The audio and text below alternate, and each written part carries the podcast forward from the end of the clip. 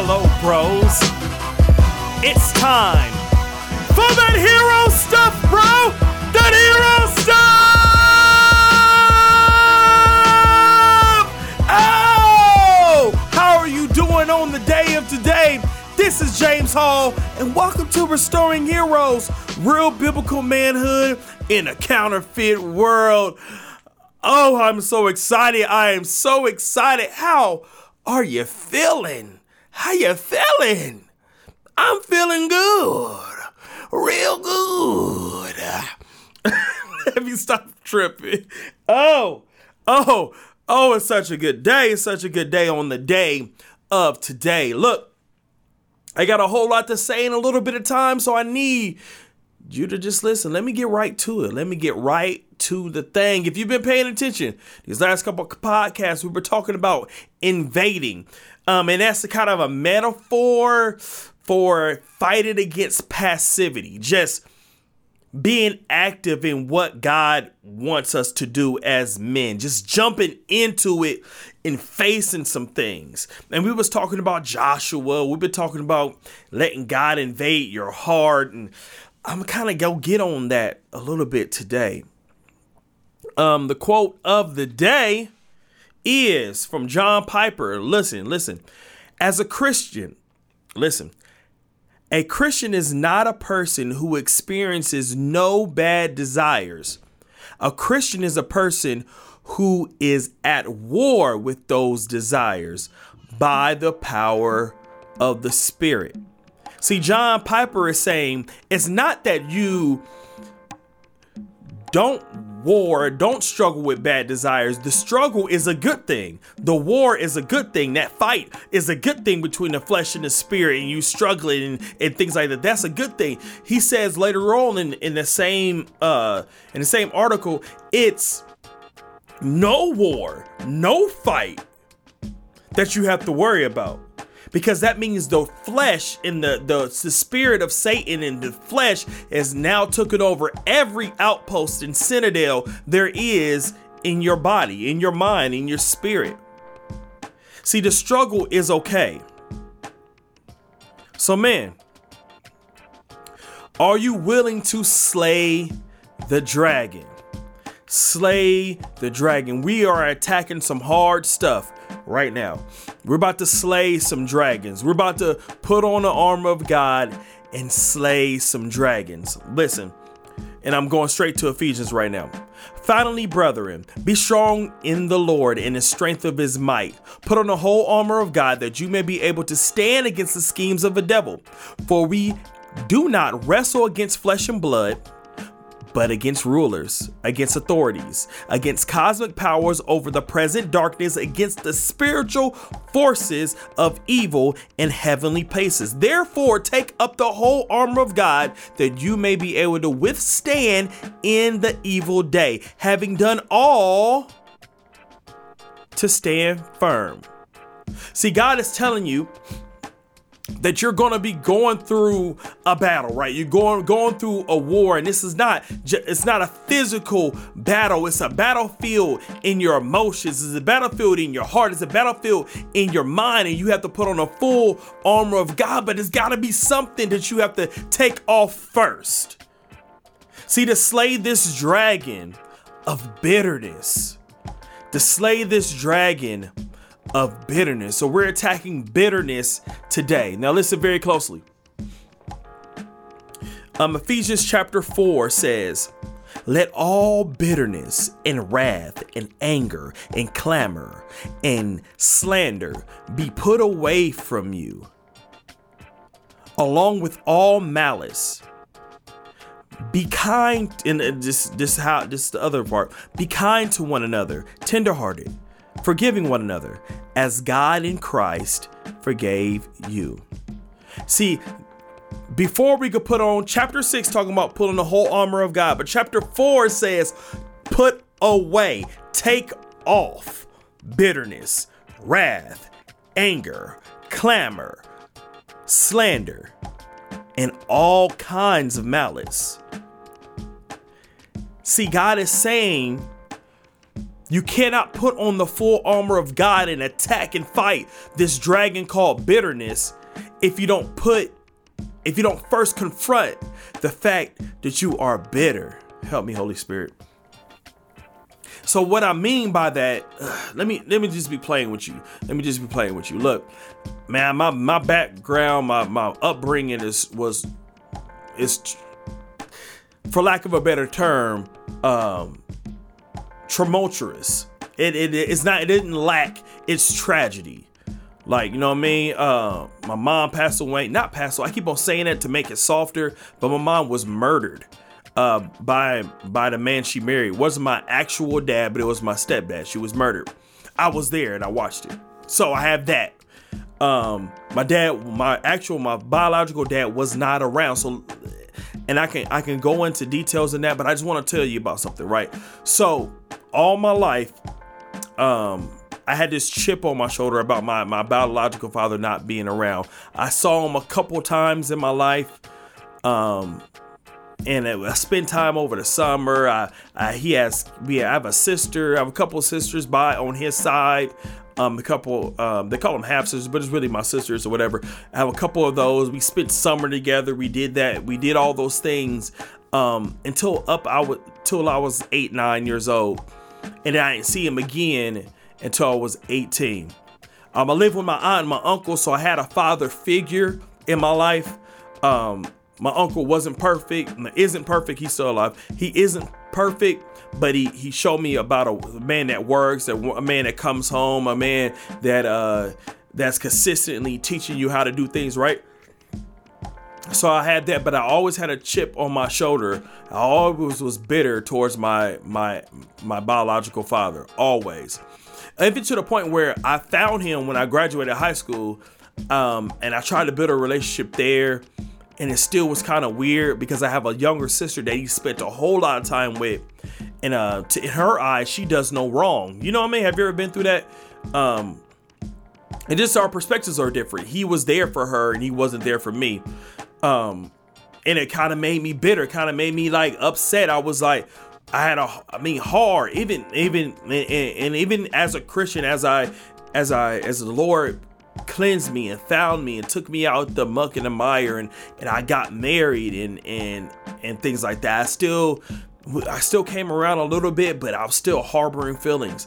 Uh, even to the point where I had my daughter, uh, my first daughter Ava, right, and uh, it's, it's shameful to say it and out loud, but man, I didn't let him see her at all. I think he saw her like two times. Um, he saw him two times, and because my mindset is I'm never gonna let him do to her what he did to me. So I'm just gonna let not let him see her at all and have no relationship with him at all. And man, I'm talking about bitterness, facing bitterness, confronting bitterness in your life and in your heart. This is what I'm talking about. I'm talking about how I confronted it in my heart, if you could follow, right? I didn't know how deep it was until he passed away. Like, I didn't know how deep it was, how deep the bitterness and my anger was towards my biological father until after he died. And it was too late for me to do something about it. You feel what I'm saying? If it was and it was too late for me to do something about it, the regret kicked in. The accuser, Satan kicked in and said, "Man, you could have you could have did this. You could have did that. How about, I mean, you're supposed to be a Christian. How, how did you not forgive him? How did you not do this and do that? I, and, and, and I mean, think about it. Is was like, I felt he owed me something, right? He owes me. He owed me something. If he don't pay with money, if he don't pay with time, he go pay with me ignoring him. I'm gonna make him pay for what he did to me. Resentment, bitterness in the heart of me, in my heart, right? And I'm telling you, man, this is how you know. This is how you know that you struggle with bitterness and and and and, and, things like that. Look, if you can be around someone that hurts you and that that and you feel that they owe you, and you're a Christian man, you feel that they owe you pain. They gotta pay. They have to pay. You cannot just let them off the hook, right? God is saying that you in, in, in, your heart you're struggling with, with bitterness. I'm sorry for even babbling. It's just hard for me to talk about it. Like being real with you for real. Look, so I didn't know how deep my bitterness and my hurt was until after he passed away, and it was too late for me to do anything about it. You know what I mean? And it was to a point where we was able to be cordial. I was able to laugh and joke with them, but I still had that pain. I still wish I could have said, "I forgive you," but it's too late. He passed. He's dead. And that's how. That's what bitterness does for you. It makes you resist the things that can make you whole. So when we're facing this dragon, when we're slaying this dragon, when we're confronting this thing, when we're, when we're confronting bitterness, we have to understand that it comes from, yes, the pain and the, the hurt is real. The pain and the hurt is real. My pain and my hurt was real but it can keep you thinking that you are hurting the other person by holding on to it when you're really just hurting yourself. It's kind of like, you know, uh, the wild animals that get stuck with something, some debris or some some uh, some trash or whatever in the ocean, and the more they thrash and thrash and thrash around, it cuts them more and more and more. So the thing they're trying to do to escape the problem is a thing that actually is hurting them. Right? The same thing when it comes to excuse me, when it comes to bitterness.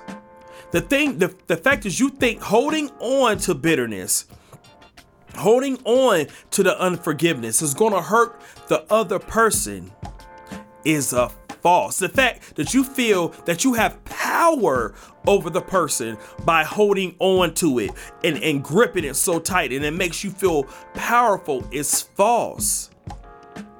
It's false.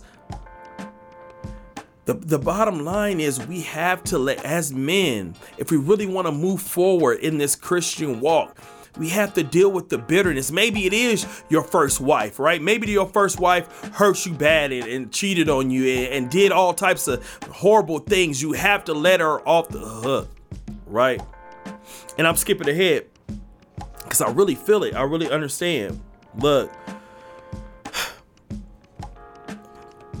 bitterness holding on to bitterness. This is the fix, and it says it in the in the in the next next part. Look, I was, and I want you to understand, I was rationalizing my bitterness because I was saying things like, "Look, if he didn't do that, I wouldn't do this. Think about if he was here, my mom wouldn't have died. If if he was here, my mom wouldn't have been murdered. If you were just stuck with my mom, if you didn't do that drug deal, got you in jail. If you didn't do it, I told you my life is not uh, a, a pretty package. I'm uh, not. A, it's not nothing like that. But I want you to understand how I was feeling if you was just there, maybe that wouldn't happen. If you was just there, maybe that this happened. If you was just there and I had all these things bubbling up, like I'm never gonna do that to my kids, which is a good vow to have. Like I'm not gonna run away from my kids when I have kids. I'm gonna be there and be a father and be a husband and be what I'm supposed to be, right? But that was all springing from this thing of bitterness, and it wasn't until God, it had, until the regret hit me, and the Holy Spirit convicted me that I was holding on to it, that I was able to let it go. So I know you're hearing me, you're hearing the story, you're hearing all this, you're hearing, but James, what is the fix though? Like you're telling me all this that's good that happened to you. I'm sorry for what you're going through, right? And what you've been through, but what is the fix?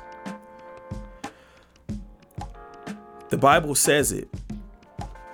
Just look at Ephesians 4, chapter, uh, chapter, Ephesians chapter 4, at the in verse, I think it's verse 32, it says, Be kind to one another, tenderhearted, forgiving one another.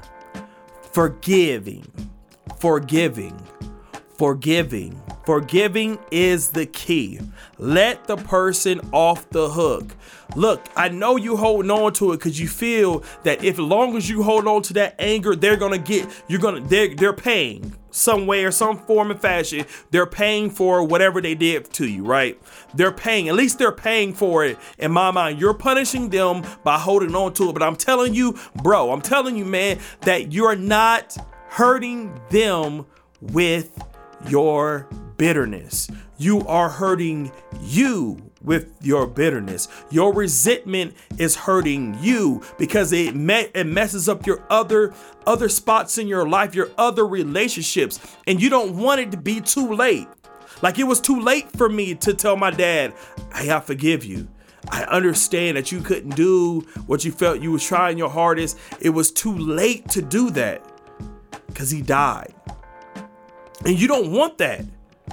You don't want that. You want to be able to do this now because I'm letting you know the pain of regret is much, much worse than just letting it go. I, but but but if I let it go, they seem to got away with it. No, the Bible said God will repay. You don't have to, just not vengeance. You don't have to hold on to your hurt and paying for vengeance. Give it up. God cares for you. God cares for your problems. God cares for your issues. And He cares enough to tell you to forgive. Forgiveness is not for the other person, forgiveness is for you because the Bible says, forgive just how God has forgiven you, has forgave you through Christ. So it's a parallel that God let you off the hook of your sin, your mess, your issues, your whatever you did in your past to that girl or that boy that day when you punched that kid for no reason. All that God let you off the hook of all that, and God just wants you to know and gives you the power to do the same through Him. Forgive. No one, and, and I want you to understand. So, forgiveness is number one, right? Forgive. Let it go. It's going to be hard. It's going to be difficult. It's going to take more than one time to to rehearse it. Uh, I got I got to let it go. I got to let it go. I got to let it go cuz the flesh don't want to die sometimes. So you got to say it maybe maybe daily. I got to let that go. I can't even think about it like that. I got maybe out loud maybe on an hourly basis, maybe on a minute to minute basis, minute to minute basis, but isn't it worth it to let go of that bitterness and that resentment so you can walk freely in the Lord? Because because resentment and bitterness is not doing anything but holding you down and weighing you down and, and, and, and, and keeping you in bondage to your flesh. Because because of bitterness, you have uh, clamor, you have anger, you have slander, you have malice. All these things bleed into one another. What are just attributes and things of working into the flesh or working with fleshly things? You're not working the way you're supposed to be, being a new creature. That's the old man who wanted vengeance. But God says He wants you to be new in Him. Old things have passed away, and sometimes the arm pops out of the grave, and you gotta kill that on a regular basis. So, brothers, heroes, please, I'm begging you. You don't wanna feel that regret. I'm begging you to forgive, right? And then coming to the realization, step two, come to the realize, realization, and I had to at an early age come to a realization later and, and get reminded about it later that no one owes you a thing. No one owes you a thing. Whatever past hurt happened, you know, no one owes you a thing. There's nothing you can do about the person who doesn't apologize, who still thinks it's okay. There's nothing you can do about it.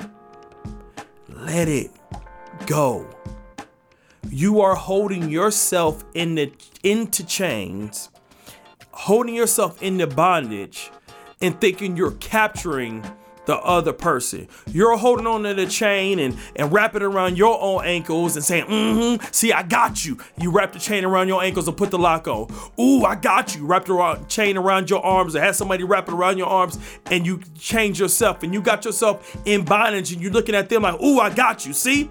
See? You can't do nothing about it. And they're walking around free. Look, no one owes you anything. Forgive. Let it go. Number three, and I said it before and I alluded to it before, and I'm saying it plain as day. Holding on to bitterness does not hurt the other person, it hurts you.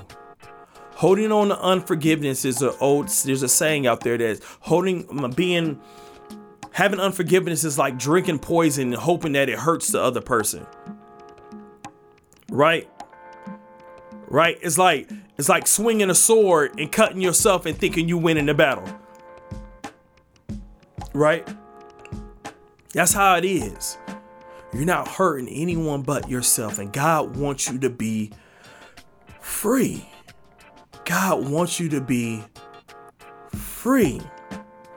See, God says his yoke is easy and his burden is light. God says that you can cast all your cares upon him because he cares for you. God says that he will give you strength. Strength to stand firm and fight against the wiles of the devil. But to put on your armor, you have to take off the bitterness. You have to take off the bitterness. It's holding you back. And you want to live this free. You don't want unforgiveness in your heart. You want to be free. Right? You want to be free. So as you face, these are some steps. As you face um the the the dragon of bitterness. Remember you you gotta you gotta pray and you gotta face it head on. And you gotta tell tell the lord where you are bitter where you are struggling. The, the you gotta actually express this to god. And, and and then find a brother. Find a brother you can be vulnerable with it and really really talk to really talk to someone beyond your wife. And your wife you need to talk to your wife too if, she, if she's there. And if you're not a if you're a single man listening find a brother. Someone that that that walks with you that you can really talk to about this.